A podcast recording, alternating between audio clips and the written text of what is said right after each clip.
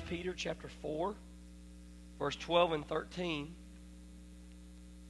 As you're turning there, uh, I want to apologize. I'm so sorry about my voice. I hope it's not as uh, painful to use it sounds to me. But uh, I was out uh, camping with uh, our some of our high schoolers from our church this weekend. Our uh, high school discipleship group called Edge has taken a hiking and camping retreat, and they're in the Talladega Forest.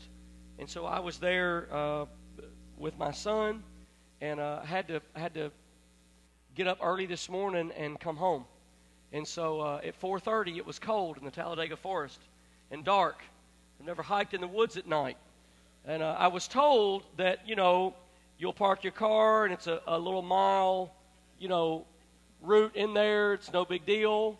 And we walked in during the day, and it didn't seem like a big deal. Uh, and it just so happens that what a mile means is 1.8 tenths of a mile. Where I'm from, we call that two miles. And so at 4:30 this morning, I had to get up in the dark and walk out. Um, have you ever seen Blair Witch? Uh, I've never seen it, uh, but I can tell you nothing that you felt when you watched it can compare to what I felt this morning at 4:30 when I put my foot in a creek and I heard coyotes howling, and my light started to flicker, and I went, no, no, no, no, no, no, no, no, no, no, no, no, no, no, no, no, no. No. So uh, I'm sorry about my voice. Apologize, but our, our kids are out there, about 30, 35 in the group. Uh, if you're a parent of one of them, had a great time, good hot meal last night. Everybody bunked down safe. I saw them all; they were all there. And uh, uh, Pastor Jeremy went and checked every tent. They're all in there. And uh, when I left this morning, they were snoring. So they're all good. They're uh, all already up this morning, and they're starting a 10 mile hike today. And so they'll hike to another shelter later on today. They're probably uh, maybe maybe three or four miles into that hike by now. They'll hike to another shelter, um, and then they'll spend the night there. In the morning, they'll get up and come out on a trail that I'm told is eight tenths of a mile. That could mean three to five. I'm not sure what that means, so I'm not going back. Anyway, First Peter chapter four. Did you find it yet? Well, I'm not ready for it. We're finishing a series called The Wall. Uh, today will be the last message in this series. And um, if you're a guest today or you missed part of, part of these, let me just kind of catch you up so you know where we are today. The wall we've described as a place we hit in our faith journey. It is a, it is a place of um, crisis. It is an internal crisis. It's a place where we get stuck and, and nothing we've done in the past seems to work. Nothing seems to help get us through the wall. The reason for that, I believe, is because God is holding us back because there's some things inside of us He wants to bring to the surface and He wants to deal with. So the wall is the place where our will meets God's will face to face. Now, last week we saw in uh, Simon Peter, the Apostle Peter in his life, how he had hit the wall. How he had, when he hit the wall, he learned more about himself than he wanted to know. He learned about his own darkness, he learned about his own brokenness, he learned about his own flaws, he learned that he was worse off than he thought. And there comes a point in your faith that until you can see what Simon Peter saw, you can't go any further. You're going to be stuck at the wall. In other words, until you can see how badly you actually need God until, until you can become aware of how deeply broken and, and hopeless that you are, not just without God's salvation, but without God's present work in your life. Then you're stuck. And you won't get through that point until you, and that's the first step, becoming aware of that. So there are several transitions that we make in life uh, when we hit the wall we transition to the point where we we come to a greater knowledge of who we really are. In other words, like I'm saying with Simon Peter, the darkness, the brokenness, the weakness, the the, the flawedness. Then we come to a realization of who God really is. He's not who we thought he was, but we come to greater understanding of that. Then we come to a greater uh, understanding, finally, of who God wants us to be. In light of who I really am, in light of who you really are, who do you really want me to be now? So last week when we left Simon Peter, he was at breakfast with Jesus. And Jesus was asking him, Do you love me? He said, Yes. Do you love me? Yes. Do you love me? Lord, you know everything. Why do you keep asking me this? You know that I love you. And this is the point where Jesus had begun to transition Simon Peter from the person that he was to the person that God wanted him to be. That was what part of the questioning was about. Do you love me? Yes.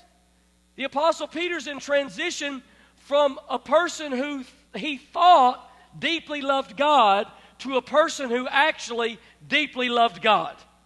He had to come to that crisis point before his love for God deepened and intensified. Now, if you look on the uh, screen, we have the stages of faith that we've used uh, through this series to describe how a person journeys in their spiritual life. So you can see these six stages. In other words, we talked about when I first become a Christian, is just kind of where I discover God. There is a God, He's real, He loves me, and we're overwhelmed by the change and the power that's come into our life. And then in the second stage, we begin to identify with other, with a denomination, with a, with a certain group of Christians, with a certain church, with a Christian leader. We identify there with that person, and, and that's how we continue to grow. Remember, all these are stages of growth. None are bad, none are wrong, none are evil, just like being a child or a five year old or a 10 year old or a 15 year old. None of those ages are wrong. They're all good, but none of them need to be stayed in. They all got to come, come through. And so there, there are different ways. So I, I understand my Christian faith in stage two by my identification, by, by who, who I'm in relationship with. That's why small groups, life groups, are so important. It helps people dynamically, basically in all stages, but particularly in that stage of faith. Then we go to the third stage where we become productive. Now, all these stages early on, first, second, third, are about what's happening around me, about what's going on outside me. And the third stage is where we, we grow in our Christian faith by being productive. In other words, we begin to, we begin to, uh, at, we come to church regularly. We're at church all the time. We come to all the services. We come to the events. We, we, we're uh, getting more faithful at reading our Bible and doing our devotions and serving and sharing our faith, and we're really focused on doing good and get, getting the sin that's been in our life out of our life. We're giving, we're sacrificing. It's all about what's outside right now. We're being productive. Now, here's what happens though the first three stages are outward. What God does is when we first learn about Him in Christianity, he starts from the outside working his way in. He's working his way in. He's working his way in. He's working his way in. And then he begins to unpack and work his way back out into a productive, not this stage, into a deeper Christian faith and life. See, it's not, our, it's not that our actions early in our faith are wrong or sinful or bad. It's just that we mistake them for what the Christian life is about. What's the Christian life about? It's about going to church. It's about reading your Bible. It's about tithing. It's about serving. It's about the things that I do outside. It, uh, that's what Jesus' contention with the Pharisees was, right? The Pharisees would say, I fast twice a week. I, I, I give at the temple. I go to the temple courts daily. And then Jesus said, because they thought their Christianity was about their external action. And he said, You're like a cup that's empty. It's beautiful on the outside, but there's nothing on the inside. Clean the inside of the cup, and the outside will be clean. So if the Christian life is not about good actions, then what is it about? It's about good actions overflowing from a deeply transformed heart. That's what it's about. And it takes a little while to get there. So Simon Peter gets here, first, second, third, the journey inward. Now he hits the wall. Now he's starting his journey outward. This is where this is where he begins to move and realize that the Christian life it's not about everything that's around me, it's about God's kingdom in me. What did Jesus say? The kingdom of God is within you.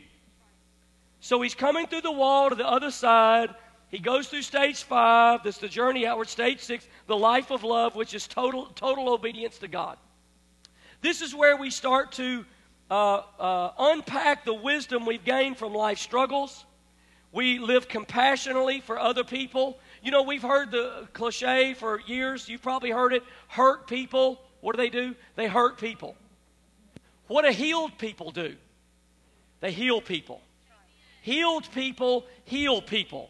The only way to get healed internally is to go through the wall. So there becomes an increasing detachment from things and stress. There becomes a fearlessness and a, and a, a boldness, a sacrificial, living an abundant life. This is what Paul the Apostle said. Do you remember in Philippians? He said, If you kill me, I'll go to heaven. If you leave me here, I'll preach. You pick, I win.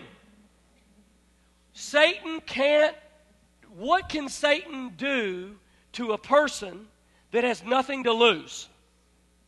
What foothold can Satan get in the life of a believer who has nothing to lose? Nothing. How do you get there? Whoa, that's going to take a little while. That's going to take really moving on in faith. It's very important that we move through these walls. It doesn't matter how long it takes. It's not a sprint, it's like cross country, it's a journey. It could take years, it could take months. Doesn't matter about the pace. What matters is that we go through. It doesn't matter how slow. The number one hindrance in our faith journey is, is holding on to something that we need to let go of. I guarantee you that will hold your life back. It will prevent your forward progress. It's actually what makes you get stuck at the wall. When we were in uh, Argentina one year, the missionaries are so kind. They they have something for their teams called Pie Night, and they invite you over for pie. And the missionary's wife cooks five or six different kinds of pie. It's like heaven. And we have pie night. We have a slice of heaven. And at the end of the night, we just share about the week. And I remember one night we were in Rocky and Sherry Graham's house, and Sherry said, I really feel like uh, the Lord wants me to share something with this team. And she said, There's three things. And I'll never forget. I'm telling you, it was a God moment, and I'll never forget that moment. It was for me, and it was for other people on that team. She said, The only things that can hurt you are the things you're not willing to let go of If you let go of it, it can't hurt you anymore. But if you hold it, it can. And this is the lesson here.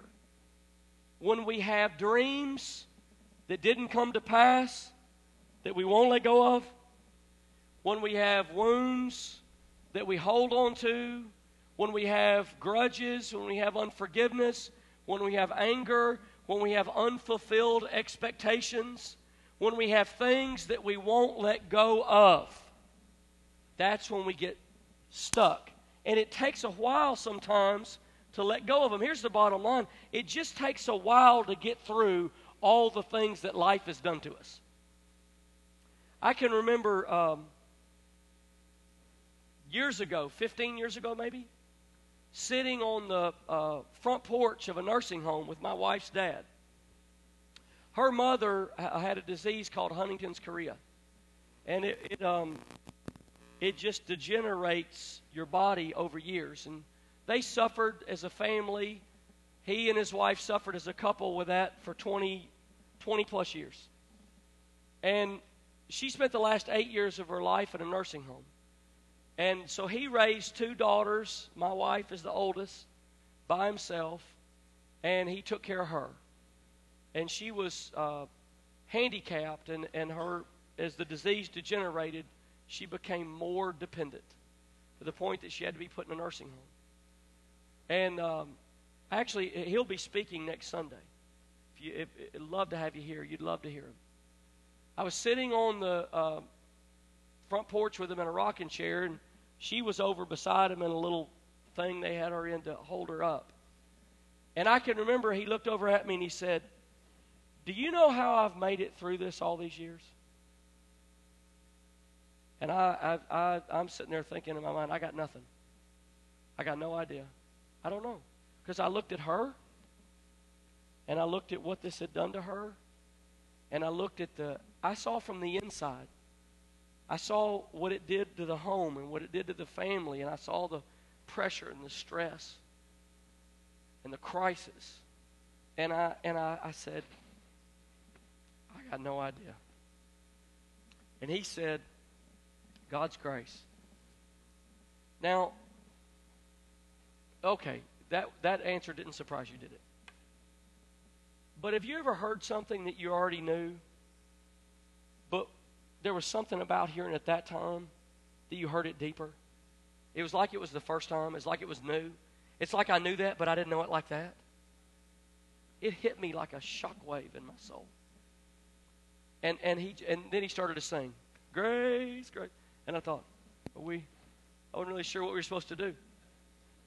And we sat on the front porch of the nursing home and sang, Grace, grace, God's grace. See, what's important about life is not you being able to prevent everything from happening to you that you don't want. Because it's impossible. What is important is that you get through everything life does to you. Right? That's what's important. So, as you look in, in Simon Peter's life about that, it's, it's not that when Simon Peter went through the wall that he didn't fail. Remember last week we talked about how he failed a lot. I mean, a lot. And how he probably even thought he was a failure. And, and it's, not, it's not just that he now knew he wasn't a failure. It's that now, after sitting with Jesus at breakfast and him saying, Do you love me? Do you love me? Do you love me? Now he realizes that God loves him no matter what. Because he's thinking, I can't blow it any more than I already have. And if he loves me now, he's probably always going to love me. Simon Peter left the seashore and he left breakfast with Jesus. And, and, and, and he came through the wall. And shortly after, he traveled to Jerusalem, and the Bible says in Acts that he waited, he waited with the early church up in the upper room because Jesus told him to go there and wait until the Holy Spirit came. And the Holy Spirit came, and the Holy Spirit poured his power out on Simon Peter and those other 120 that were in the room. Most people regard that as the beginning of the church. Guess who preached the first sermon? Simon Peter.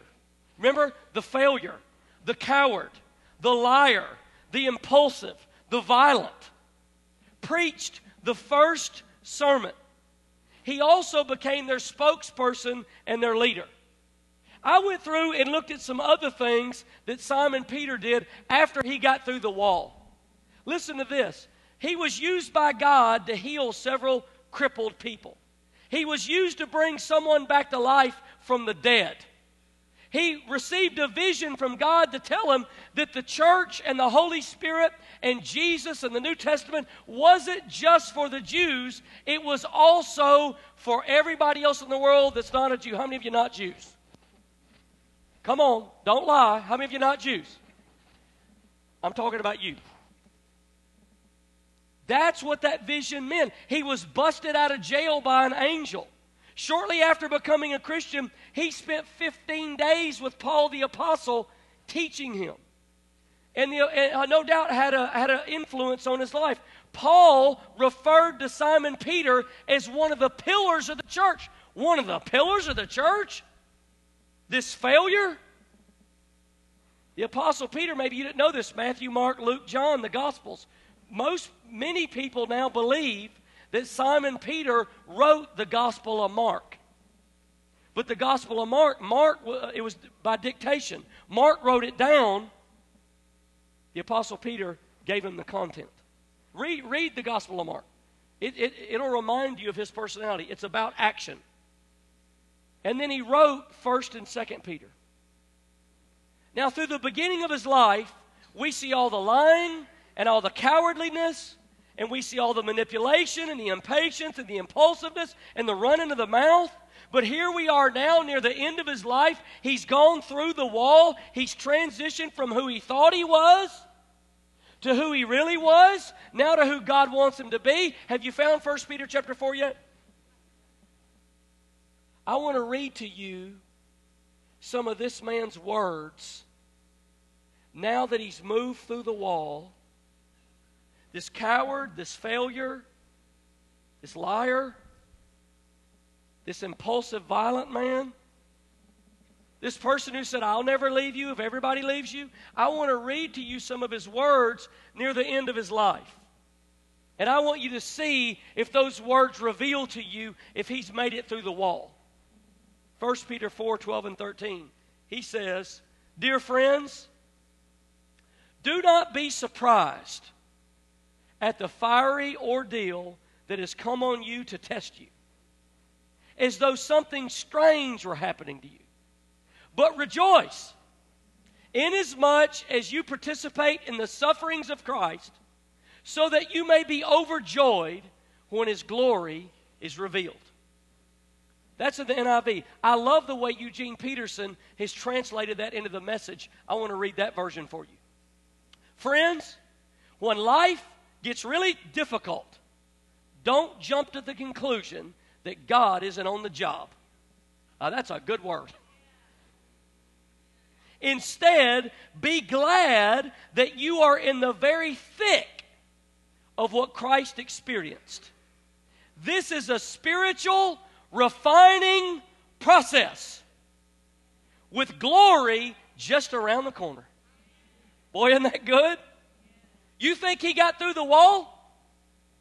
Before, before he would have just ran out, pulled his sword, cut somebody's ear off, said something stupid.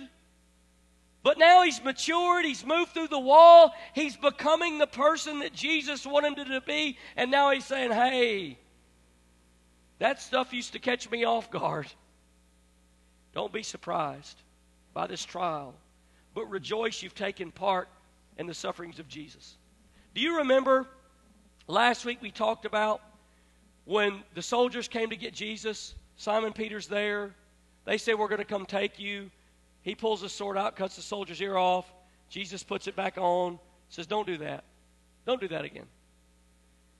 Then the soldiers take Jesus. Simon Peter follows at a distance, hiding in the bushes, hiding behind the trees, wondering what's going to happen to Jesus now. And then there he's warming his hands over a fire, and somebody sees maybe the light of the fire flickers on his face, and they say, Hey, wait a minute. You're, you're with him, aren't you? What does he say? No. Oh, no, I'm not with him. Hey, wait a minute. You, you're one of Jesus' followers, right? No, I don't know him. Ask him one more time. Three times. Isn't that interesting? How many times did Jesus ask him, Do you love me? Think there might be something there. And he says, I recognize you. You're one of his followers and he starts cursing. I promise you, I don't know the man.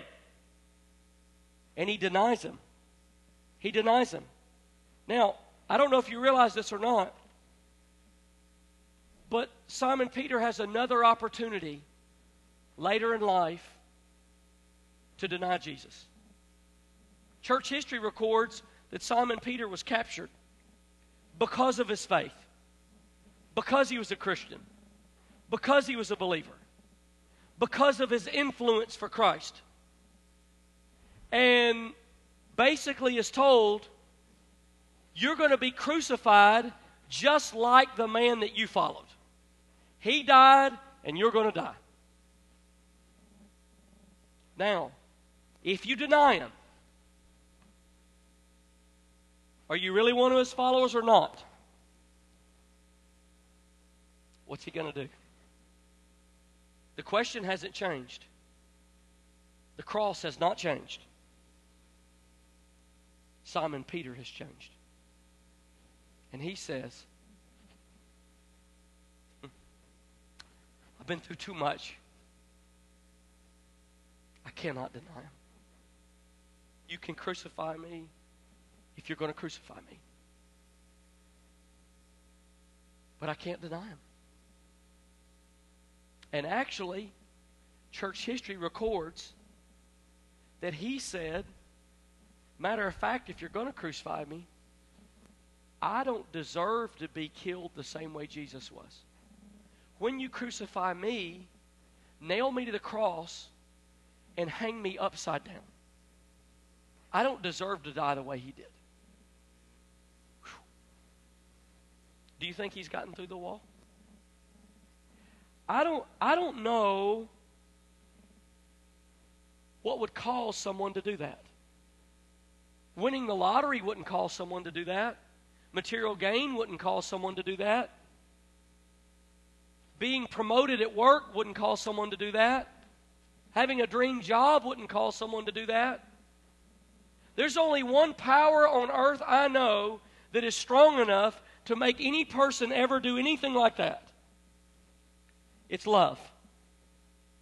Simon Peter has become so convinced that God loves him. He's got nothing to lose. Kill me if you want, but you can't take this soul. I'm with him. No matter what, I'm with him. I'm just going to tell you, it takes a little while to get there. I guess in the end, Jesus wants to know if you would still love him and if you would still follow him if things don't turn out the way you think they should. I guess that's what we learned from Simon's life. Would you still follow him? Would you still love him if things don't turn out the way you thought they should? If your, if your life somehow, your circumstances, your job, your dreams, your fears, if they don't turn out the way you think they should, will you still follow him? And as I said before, it's very important that you answer that question and you move through the wall because it's not just you that it affects, it affects everybody around you. Think about it. If Simon Peter hadn't gone through the wall, let me give you a list of things we wouldn't have. Several cripples would have never been healed. He'd have still been out on the boat fishing. That's where he'd have been. Several cripples would have been healed. A dead person wouldn't have been brought back to life. Gentiles may have never been included in faith. That's us. Paul the Apostle would have missed some teaching that he needed. One of the pillars of the church would have been absent. We would not have 1st and 2nd Peter in the Bible, nor most likely the book of Mark. I think about how my wife's dad moved through that wall. And I think, what would have happened had he not done it? I'm willing to say there are hundreds of people who are in ministry today that wouldn't be in ministry. I would guess there are thousands of people that know Christ this morning that wouldn't know Christ had he not come through that wall.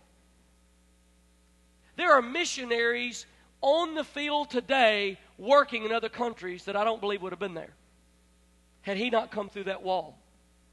Who knows what would have happened to my wife? They went through chaos.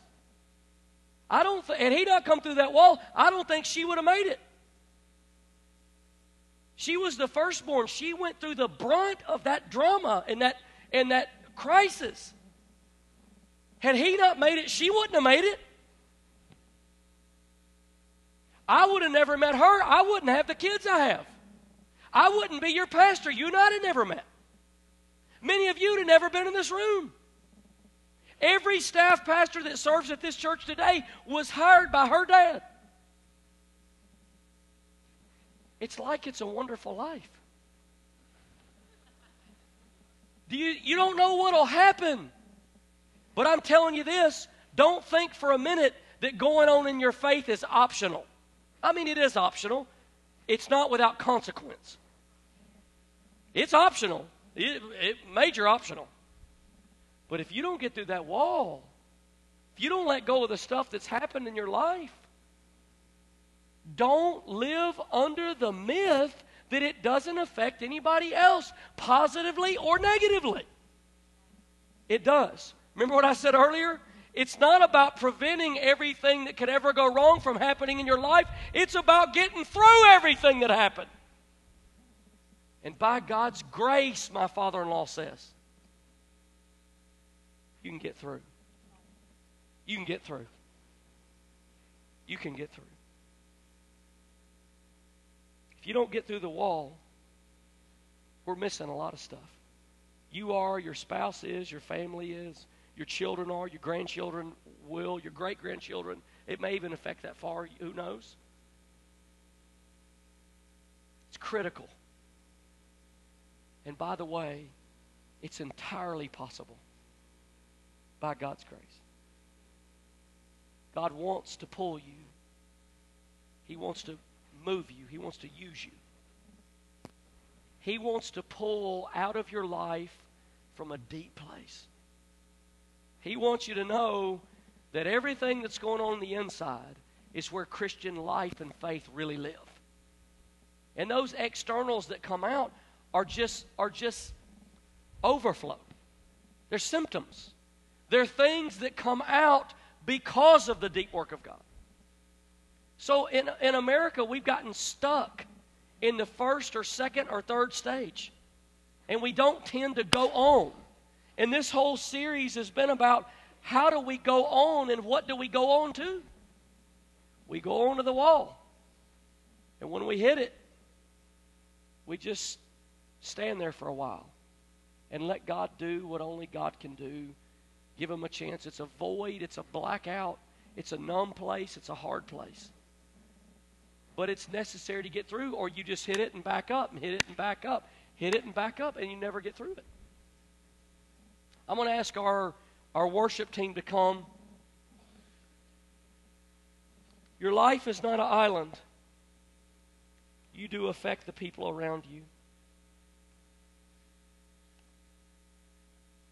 And I think the most profound moment of our life is when we become convinced that God loves us.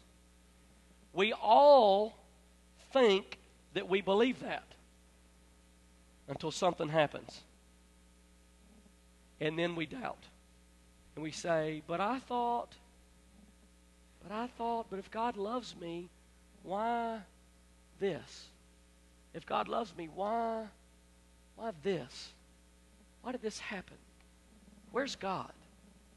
And those are all those questions that flood in. This morning, as we go to prayer, I want to ask you to pray with me. Everybody in the room. I want to ask you to pray with me. I think it's so easy for church to become a spectator deal where you just come and watch the worship team sing their songs. You come and watch me speak. And and and as long as you only watch, you remain unchanged. But when you engage, you change. Your life changes. When you engage, you begin to understand God's love for you, God's plan. And so when we pray this morning, I'm just going to ask everybody to pray. So important that you turn your attention away from just listening to my voice and you turn it to God and say, God, now what are you what are you saying to me about this? What do you, what do you, there's some things I don't know how to say. I don't have to say that God will say to you. And so when we pray, I want you to pray. And when we go to prayer this morning, I'm going to ask for those of you who say, there's some things I'm having a hard time getting through. It could be a lost dream, regret, grief, fear, unforgiveness. It doesn't, when you pray, you'll know what it is. When you pray, you'll know what it is.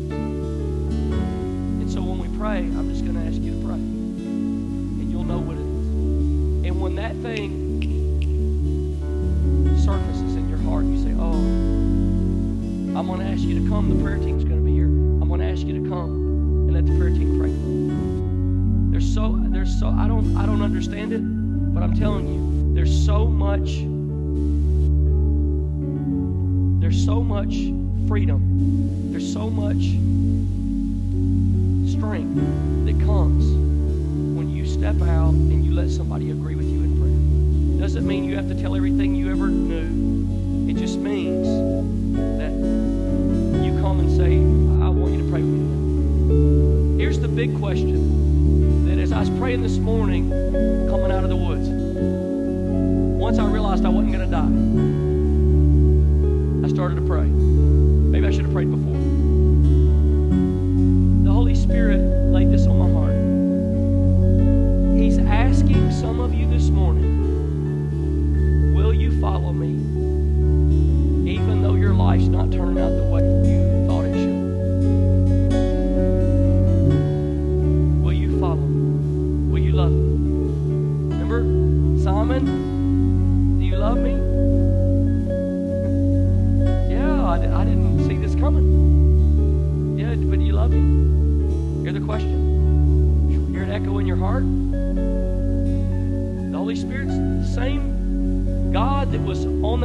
At breakfast is in this room.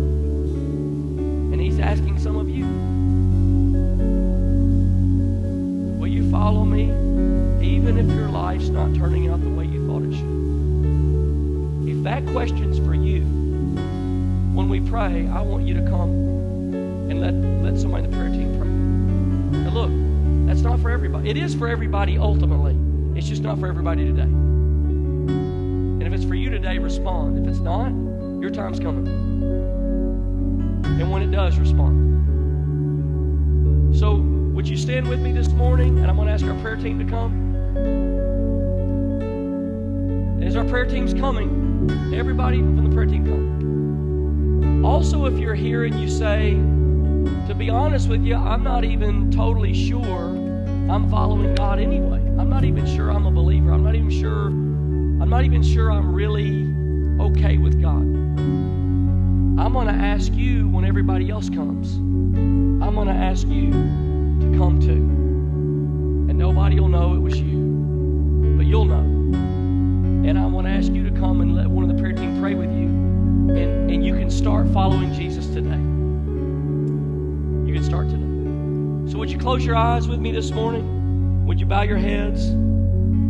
Let's just begin to pray together. And, and I'm going to ask you to pray out loud. You don't have to pray loud, but if you're comfortable, pray out loud. And let's just ask God, Holy Spirit, I pray this morning you would come and search our hearts. Lord, I pray you would, this is such an important moment. It's been in such an important series.